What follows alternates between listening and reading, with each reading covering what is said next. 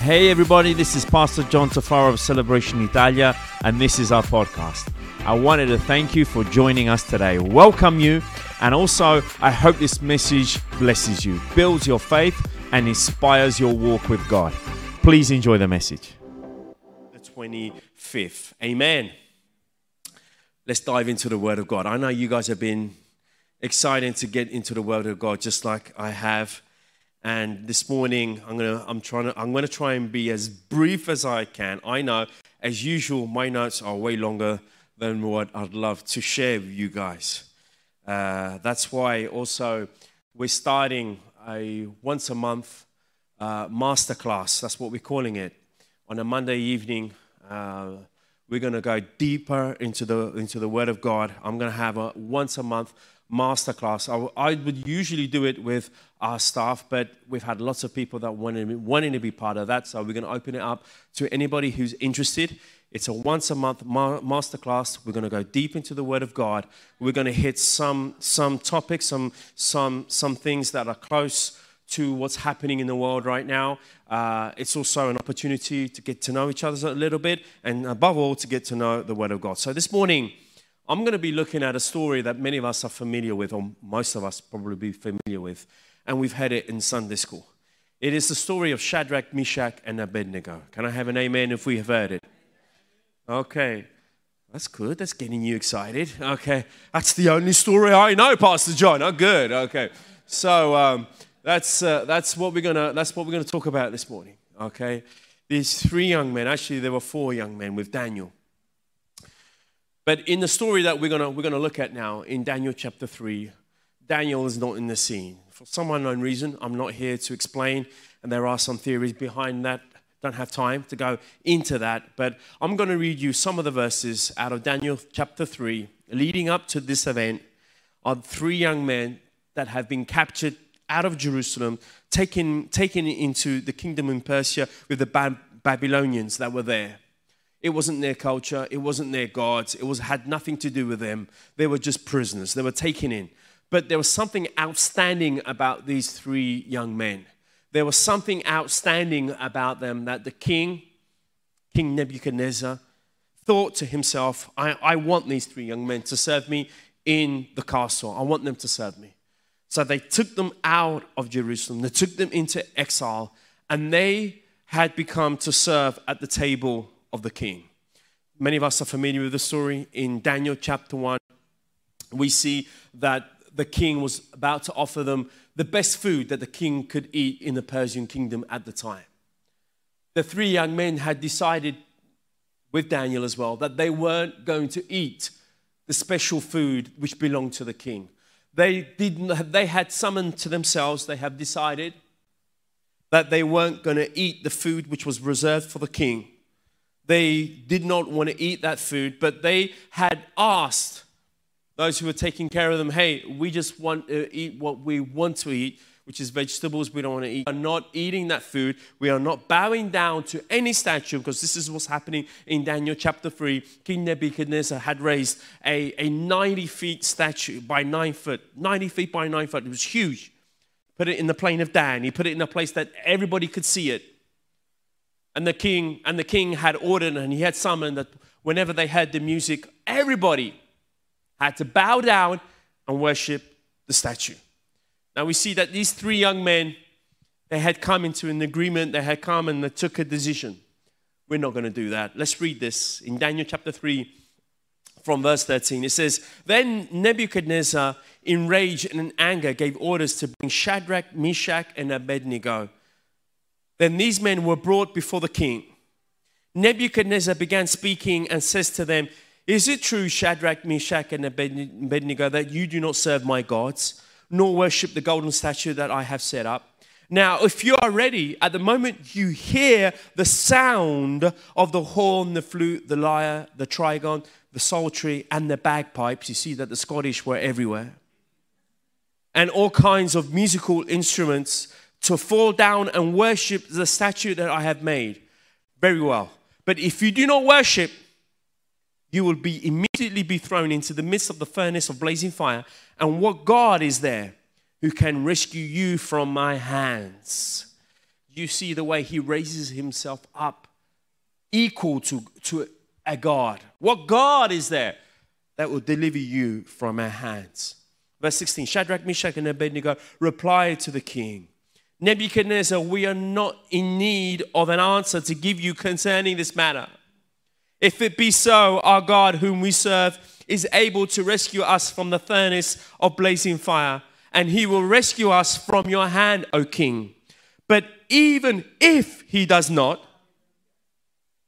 but even if he does not, let it be known to you, O king, that we are not going to serve your gods, nor worship the golden statue that you have set up. We see how these three young men had decided within them that their life was a life that was surrendered completely to the King of Kings and the Lord of Lords. Their life was surrendered completely to the God, Him who had created the heavens and the earth that there was no other God that was worthy of their attention, no other God that was worthy of them bowing down, of them, of them worshiping something else. But I want to show you something, a few things out of this text, friends, this morning, very briefly. Is that how this culture and this world wants us to bow down? How this culture and this world wants us to kneel ourselves in front of practices, in front of opinions, in front of things that has nothing to do with the goodness and the holiness of God. Society is, wants us to push ourselves into a direction. These three young men had decided that they weren't going to be pushed around. They were Hebrews, they were Jews, and they served the living God. And Nebuchadnezzar was trying to make Persians out of these people. King Nebuchadnezzar was trying to eradicate everything which belonged to the Jewish tradition, culture, and religion and put in an, a, a Persian culture, tradition, and religion within these three young men. In every way possible, starting with what they eated, starting that what goes in. That's why it's so important for us, friends, that we need to be careful of what goes in. That's why we need to be so important and careful that what comes in to the soul, what we're feeding our soul with, what we're feeding our minds with, what we're feeding our, our, our sentiments and, and whatever belongs to us, what are we feeding that with? And we see that there is something particular which happened in this text, which I, I believe is worthwhile just, just looking at it for a second. It says in the text that whenever they would hear the sound of these musical instruments. I think it's so important that we are careful, like I said, what, what we bring in, but also we are careful of what we're hearing. Because according to what we're hearing, we're going to give attention to and eventually bow down to to what's being heard what are we hearing in this text, we have a list of instruments which was emanating a sound, a sound which had never been heard prior to this moment. It was a moment that King Nebuchadnezzar had decided that all these different instruments, and not all of them were Persian instruments.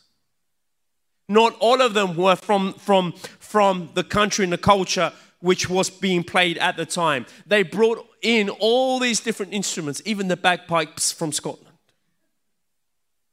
which I found amazing. I found bagpipes in there. all these different instruments that came was an all inclusive kind of culture that King Nebuchadnezzar was kind of bringing within the Persian kingdom. Can you see this? Are you seeing what I'm seeing? Are you seeing that this all inclusiveness, this everything rules, this you can be what you want to be? I want to be a ballet dancer, Miriam. Why are you laughing? I want to be a ballet dancer. But I don't think I have the physique role to be a ballet dancer. This all inclusiveness, if we look at this, is like there's an, there is an Italian saying, I don't know how many of you have heard it before. There's an Italian saying that says, All roads lead to Rome. Okay? So if you ever get lost, don't worry about it because you're going to Rome. Okay?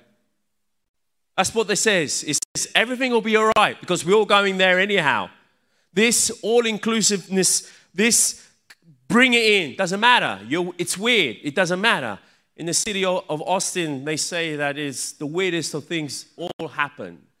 Okay? It can all happen as long as it's weird. Okay? That all inclusiveness, that, that coming in and bringing it in, it doesn't matter. This was the sound that was coming. Now, the question is are we bowing down to this kind of sound? Or are we standing up in righteousness and saying, hey, this sound doesn't belong to us? Because you know what? This kind of sound doesn't belong to us. This kind of sound that everything is a go doesn't belong to us. The sound that you can do whatever you want, be whatever you want, it is not the sound which God has implanted in our life. God has implanted in us that we are children of the living God of the Most High. It says that we are royal priesthood in the, in the Bible. It doesn't say that you can be anything you want and you can't be anything. I'm not saying anything against that, but that is not your calling. That is not perhaps what you are call, called and what God has implanted in your life. It's not everything goes. Is you know what? I'm, I'm going I want, I'm going to make sure that this is what God wants me. Because you know what? This is a surrendered life. This is the sound of a surrendered life. A surrendered life say, says, It's not what I want or what I prefer or what I desire. I wasn't planning on being here this morning. I was planning on being somewhere else and enjoying my wife's company after 28 years. That's what I was planning. But we're still saying, God, your will be done. No matter what, or no matter in the light of whatever is happening, okay, we want to bow down to the sound which comes from you. Because you know what? Whether you know it or not, you are bowing down to a sound. Whether you know it or not, you are bowing down to something which is which is coming in your soul. So my question to you is what is it that we're bowing down to? The three young men did not comply they were coherent to themselves. You know why? Because God's nature had become their nature. Because proximity brings revelation, and revelation brings transformation. Because the proximity that we have to our God and Creator brings that revelation of who is our God and Creator. And when we have the revelation of our God and Creator in our lives, then we can have that transformation and saying, I have been transformed. I am a new creature. Creature, I have been blessed and formed by my Father. These three men did not comply. What am I saying? What are you saying, Pastor John, that we should be hearing? Oh, we should be. No, I'm telling you, friends, there are things that we should not feed our souls with. There are things that we should not let it get into our soul bitterness, hatred, prejudice. Let's not get it in our souls. Let's not get it inside of us because it doesn't belong to the children of God. It doesn't belong spirit of jealousy, the spirit of complacency, a spirit of, of not having everything you have, materialism, or anything that has to do with, with all of that. Let's not, let's not make it find fertile ground in our hearts and in our souls. When we see it, let's get rid of it. Let's ask God, God, we want more of your love. So these three young men, they didn't bow down, they didn't comply. And we see in these three young men three lives that were surrendered completely to the will of God. Completely. They says to the kingdom they say, hey, you know what? We don't need to wait to hear your instruments to bow down because you know what? We're not going to bow down. We're not going to wait for the music. I'm telling you, we're not going to bow down. And even if, and even if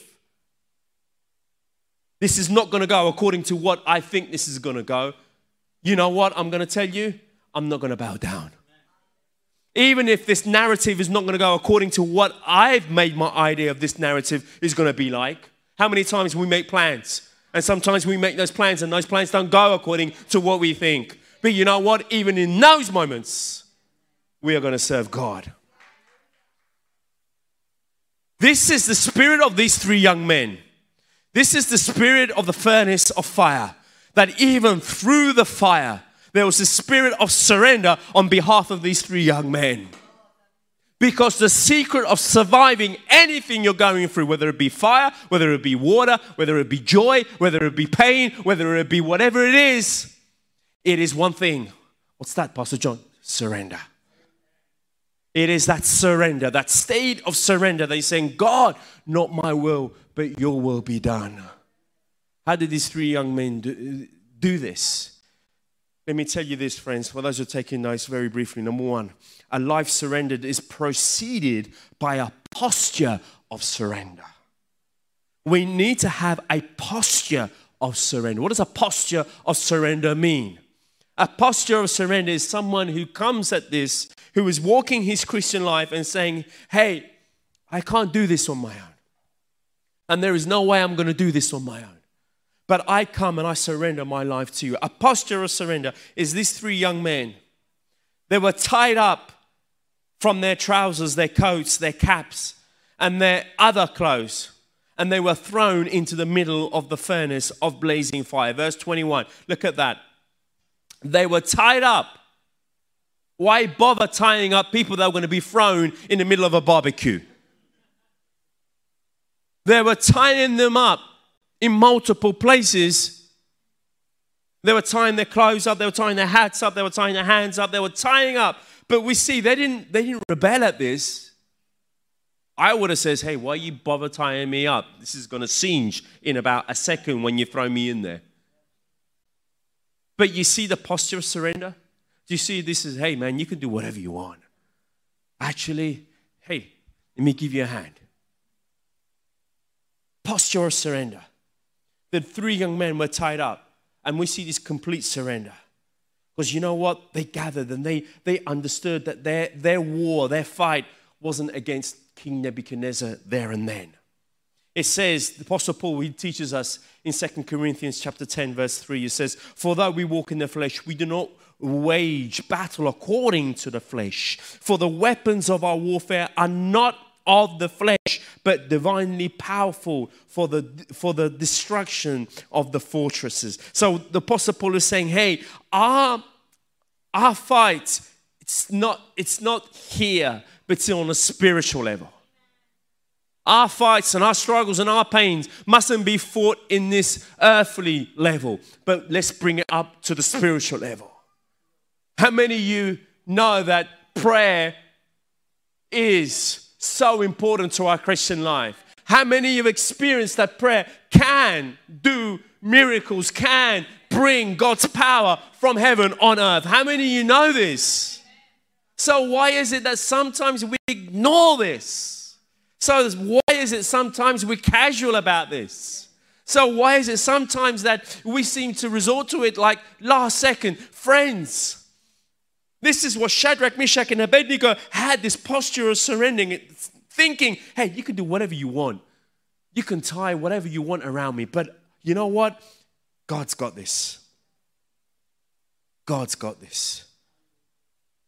Let me tell you this, friends. Real surrender comes from a position of strength, not hopeless, hopelessness. Let me tell you again Sometimes when we think about surrender, and I get it, you military guys, you know this more than any other people. You guys don't want to hear the word surrender. I know it. I know it. doesn't belong to your, to your vernacular, doesn't belong to your dictionary. You don't find the word surrender in the military's dictionary. That page has been taken out. I get that. And sometimes we have an idea of surrender being something which is hopeless, something which is negative. It's not what it means in the kingdom of God. Surrender is upside down. How many of you know that the kingdom of God is completely upside down than the kingdom of this culture in this world? A lot of the teachings of Jesus is completely upside down to the teachings of this world. Why? Because it works in this way. And surrender is one of those one of those key points and one of those surrenders is one of those points of the teachings of Jesus which is completely upside down to the culture of this world. Surrender is shame to our understanding. Surrender is hopelessness to our understanding. Instead, to the understanding of the kingdom of God, to the understanding of Jesus' teaching, it's complete strength. It is complete power. It is complete. I surrender everything. Jesus on that cross, which to us seems seems ridiculous, it seems a surrender, wasn't a surrender, it was a demonstration of power. And this is a demonstration that Jesus is teaching us to have. So, surrender is not a position of hopelessness, surrender is a position of power. Shadrach, Meshach, and Abednego, they were being tied up. They were not in a position of weakness. They were in a position of power. You know why? Because they were the ones that, that were guiding the narrative. They were saying, you know what? God is going to free us. And even if He doesn't, even if He doesn't, even if it doesn't go according to what we think is going to go, we're still not going to bow down our knees to your God, to your culture. So, real surrender is when Jesus would say, Take up the cross and follow me. Take up the cross and follow me. And we're not talking about just the day to day burdens. The cross, what does it represent? It represents shame, it represents death. And Jesus says, if you don't take up the cross, which represents shame, oh, look at me. Everybody's making fun of me at work, and everybody's making fun of me at college. Everybody's making fun of me because I'm a Christian. Shame and death. Death to myself, death to, to, to my, my wants, death to what's normal for me. I've mentioned this a few weeks, a few weeks ago. Count Zinzendorf of the Moravian revival once says, This is what you need to do. You need to preach the gospel, you need to die, and you need to be forgotten. The guy who started up the longest prayer service in modern history, it lasted 100 years. You can look it up the Moravian revival, Count Zinzendorf, 1740. It was more or less the month of August. They decided to have a prayer meeting. And that prayer meeting went on for 100 years, seven days a week, 24 hours a day, for 100 years. And no other people had sent out more missionaries than what the Moravians did throughout the whole wide world. And they were so radical about it that they will sell themselves into slavery even to go and preach to the slaves in the West Indies. They would sell themselves into slavery to go and preach the gospel of Christ. And Count Zinzendorf would say, Preach the word, die, and be forgotten. Again, completely upside down to the culture of this world. What does it say? Live, be famous, have lots of followers, and never be forgotten. These are the teachings of Jesus Christ. Jesus was, was, was telling us this. Thousands of years after Shadrach, Meshach, and Abednego, Jesus in Luke 9 would say, For whoever wants to save his life will lose it, but whoever loses his life for my sake, this is the one who will save it. You want to live? Lose.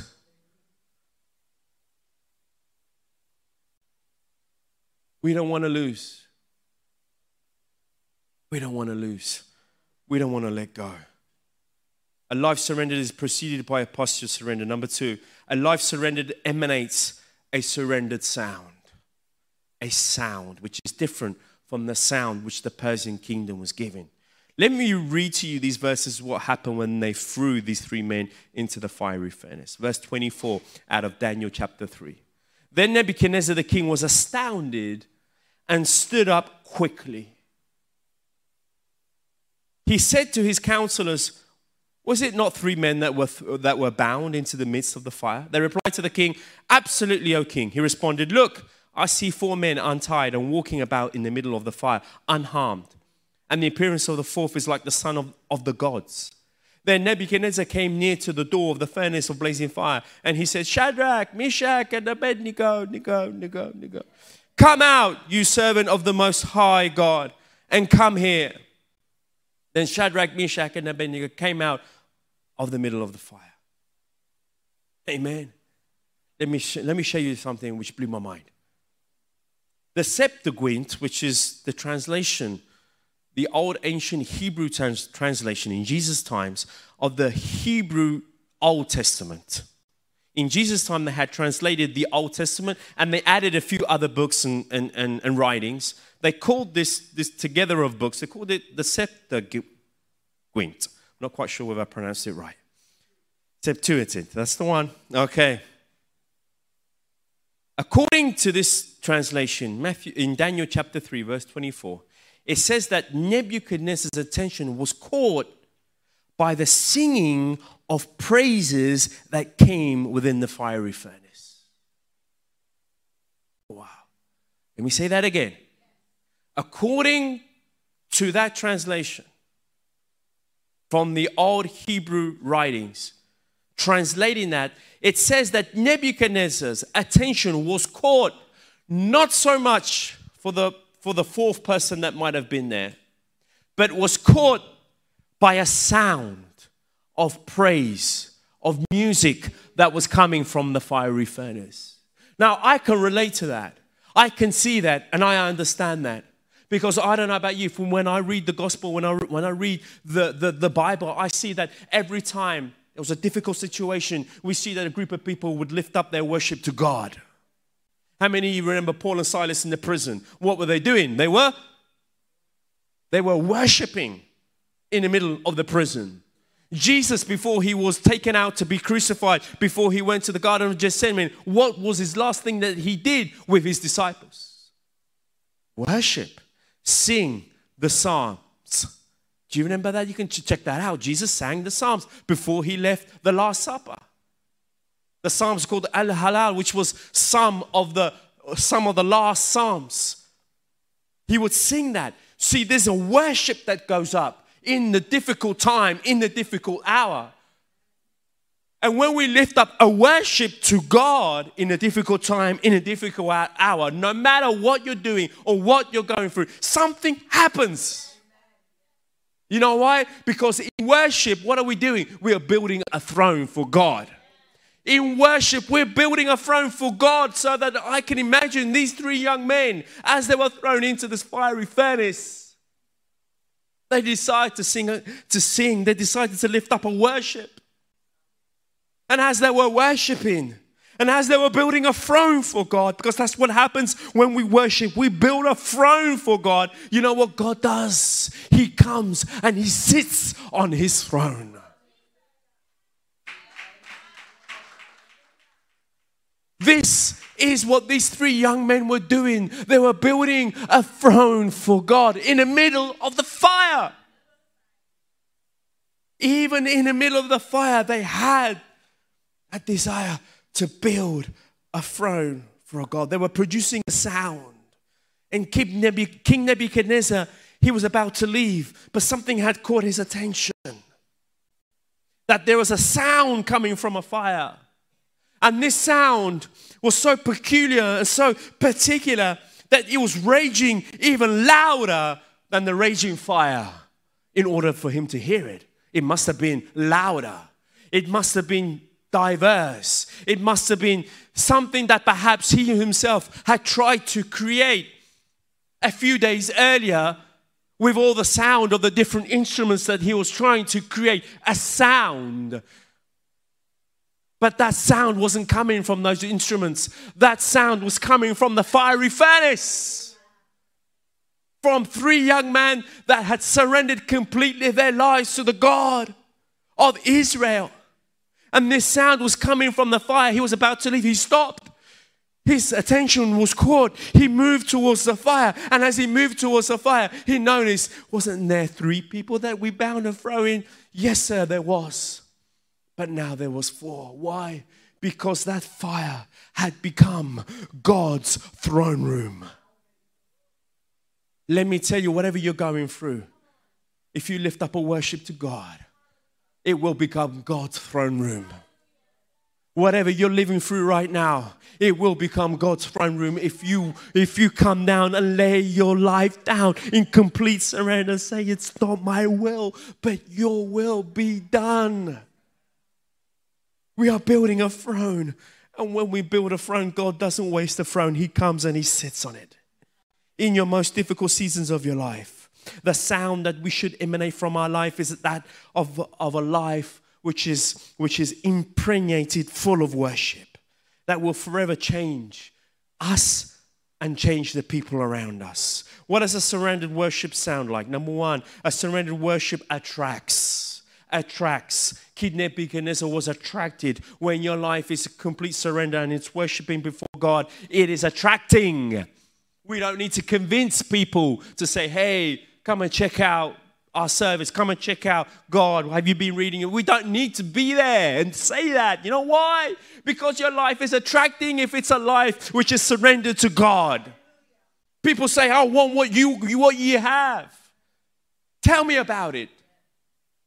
So a worship, surrendered worship attracts. A surrendered worship gets heard above all the commotion the fiery furnace, we can, we can, we can relate that it must have been a huge fire and, and, and there was a sound, but the worship was above all that. Surrendered worship changes the atmosphere. Something had changed. Something had changed in that fiery furnace. Surrendered worship is not what you do, but is what you are. Surrendered worship is not, we're not talking, when we're talking about worship, we're not talking about Kai on the boards here. I'm not talking about Adriana singing, which it's all part of that and it's great and we get to do that. But true worship is something which we are. We are. It's a life which is completely surrendered to God. That is the sweet aroma of worship which is being lifted up to God in that moment. In that moment.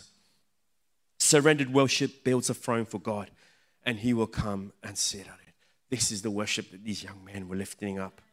Let me give you another point. A life surrendered produces a surrendered will. A surrendered will. A will of saying, hey, it's not my interest, it's not my agenda, it's not what I want.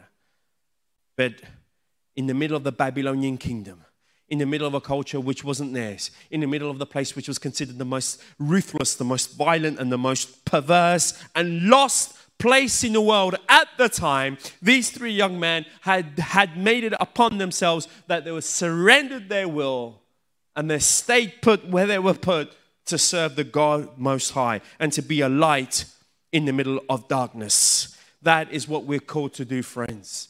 Yes, but Pastor John, you don't understand where I'm working in my office, in, in the place which I'm stationed, and with my work colleagues. It's so difficult, it's so difficult, it's so difficult. I understand it because the harder it gets, that's where God wants you. The harder it gets, that's where God wants to place a light. That's where God wants to place a light. A few nights ago, the first two days that I had I was sick, all my family threw me in a room, in, a, in the guest room. They threw me in, they locked me in. And when I was in, in, in the guest room, have you ever seen one of those lizards, those white lizards that live, sometimes come in the homes, okay, or hang around outside the walls of, of the houses? They're white lizards. You can sometimes you can't see them, sometimes you can. Well, one of those lizards decided to come in the bedroom where I was staying. It was pretty cool. Until I text my wife, says, Can you can you Google and see if these reptiles actually bite you? She Googled back, she says, Yes. That's what she said, yes. Man, you, could you tell me a little bit more softly? Can you say they might do or don't worry about it? Yes, they do. So I spent the next two and a half hours trying to hunt down this lizard. Did I find it? No. I gave up. I locked the door behind me, and in the meantime, Mariana, she was, she was positive as well. So I went to stay with her, and we locked the door upstairs. I didn't want to stay with the lizard. I wanted to leave that room. I wanted to leave that place because they were attracted to something which, is, which was hot, apparently, and they came in because I had my lights on. I even tried to switch off the lights and look for a lizard with, with, with, my, with the phone of the light of my phone. So you can look, you see the, this image of me kneeling down under the bed with my light of my phone. And I was going, Come here. Gucci, Gucci, come here. Not too close. Why did I mention this thing about the lizard? I forgot. I don't know.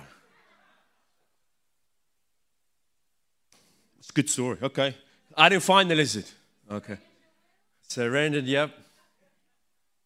I did. I surrendered to the point that I left that room. I love this. This is why I love this. It's being real, just being yourself, you know. Just saying, God, I, I surrender myself to you and to, and to your will. It's not about what I desire. Of course, I didn't want that lizard there. I left that room. It's not about what I wanted to do. These young men wasn't there because they wanted to be there.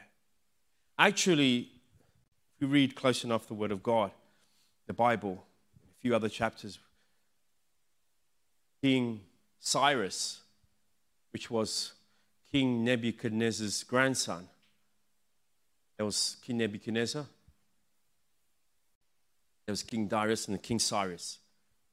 He was the one that gave an order that all the Hebrew men could have gone back. They were free to go. But you know what? These three young men decided not to go back to Jerusalem, not to go back to Israel, but to stay in that Babylonian kingdom. Because no matter how hard it was, they wanted to be a light in that place. We want to be light in darkness. We want to show and emanate that, that light and that warmth even in the middle of the darkness. And that is what God has bestowed upon us. That is what God has placed upon us. And come to the point, which Jesus came to the point, that he ultimately says, Not my will be done, but your will be done. That, friends, is the complete surrender which Jesus had given us the example to us a surrendered will. A life surrendered produces an unbreakable spirit. At the end, the satraps, the prefects, the governors, and the king's counselors gathered together and saw that the fire had no effect on the bodies of these men. It actually says in the script that they didn't even smell of smoke. They didn't even smell of smoke. When you have a life surrendered, you have an unbreakable spirit, friends. In surrender, you become unbreakable, you become untouchable, and you, and you become impregnable. There is nothing that the enemy can do because the enemy cannot stand a surrendered life. And the enemy has nothing, he can, has, has no power whatsoever, he has no authority whatsoever when he meets a surrendered life. When he meets a surrendered life, there is nothing he can do about it. But when he meets a life which is not completely surrendered, which is, which is a little bit here and a little bit there, he leans on that little bit there. And he puts doubts in your minds. And he puts he puts things in your heart and in your soul that doesn't belong to the kingdom of god. That's why a surrendered life produces an unbreakable spirit. Lastly friends a life surrendered reproduces a surrendered lives reproduces itself reproduces itself a surrendered life always leaves a legacy always, always leaves something behind. People cannot be indifferent when they come and meet you and they see in you a surrendered life. It says in the verses in the chapter 3 of Daniel at the end, verse 29, this is what the king Nebuchadnezzar says. Therefore, I make a decree that any people, nation, or population of any language that speaks anything offensive against the God of Shadrach, Meshach, and Abednego shall be torn from limb to limb, and their houses made a rubbish heap, because there is no other God who is able to save in this way. They had left a legacy. Sometimes we go through what we go through. Sometimes we go through issues and difficulties, and sometimes it looks like we're losing. Sometimes we look we're feeble. Sometimes we look that we're backing down. Sometimes it looks like we're turning the other, the other cheek. But in reality, we are bringing God's principles into this dark world. We are bringing His kingdom into this dark world. We are bringing what He has taught us into this dark world. we are showing a surrendered life. A surrendered life reproduces itself. A, lo- a life which is lived for the higher good, lived for a higher purpose, lived not for ourselves. Something had happened in that Persian kingdom because four young men, because let's, let's put in Daniel as well, four young men had decided, hey, you know what? We are not bowing down to this culture. We are not bowing down to what's happening and what's what the sound of this culture. We are not bowing down what this culture is teaching, what is trying to change our lives and our nature and our character and change our moral values. We are not bowing down to this, but we are holding firm to what God has placed in our hearts. And what has God placed in our hearts? is placed a surrendered spirit. Not surrendered in hopelessness, but surrendered in power. Not surrendered in something that I can't, I can't get beyond this. No, it's a surrender of saying, God, I can't do this, but you can. I can't do this or change the city, but you can. You see, there has come an awareness upon us and our staff and, and the people of our church saying that we are not going to change Caserta, we're not going to change Naples, we're not going to change this region because we don't have the ability to, but we know a God who can. We know God's power and God's presence can change things in an instant. We know that He can. So we are surrendering our lives. We are surrendering ourselves. We are surrendering our wants. We are surrendering what we think is right. And we're saying, God, not my will, but your will be done. We want to see your glory. We want to see your kingdom. We don't want to see my kingdom. We want to see my glory. We want to see your kingdom. We want to see you be lifted up on high. Why don't we stand to our feet?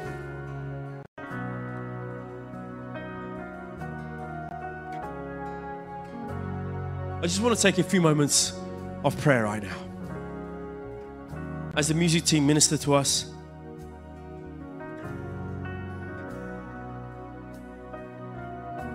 I just want you and myself, obviously, to be in a posture of surrender this morning. Saying, God, I surrender everything I have. I surrender my desire. Because I know that the only way I'm going to get through what needs to what needs to be getting through here on this earth is if I surrender myself to you. If I surrender my will to you. If I surrender my interests, if I surrender everything about me. And you know, friends, that sometimes we think that surrender can be a part time job. Unfortunately, let me say that out loud. Unfortunately, because it would have been very comfortable even for me if surrender could be considered part time. Because you know what, Pastor John? Every Sunday morning, I'm surrendering myself. That's cool, that's great. But that's part time. If we want to see big time things happen, we need to have full time surrender. If we want to see that disease, that illness leave our bodies, leave our loved ones, we need to be full time surrender. If we want to see our children, our spouses surrendered at the feet of Jesus, we can't be part time about this. It needs full time surrender. If we want to see cities change, we can't be casual about this. It needs to be full time surrender. If we want to see God's kingdom be manifested and glorified in this nation, in this continent, in our nation, we need to be full time about this. I say, Lord, I surrender. Not only on a Sunday morning, but every moment of my life. I surrender every area of my life. I surrender every moment and every area which I'm trying to hold on. I'm trying to save. I'm trying to make mine. But God says, if you really want to live, you must die. You must die. You must die. Can we sing that bridge just one more time? Thank you for joining us. Also, I wanted to give a special thanks to those of you who give generously to this ministry. It is because of you that this ministry is possible. You can visit us at our website, celebrationitalia.com, for more information. If you have enjoyed the podcast, you can subscribe, share the message with your friends, and if you feel up to it, share it in your stories and tag us at hashtag celebration Italia. Thanks again for listening, and don't miss our next episode. God bless you all.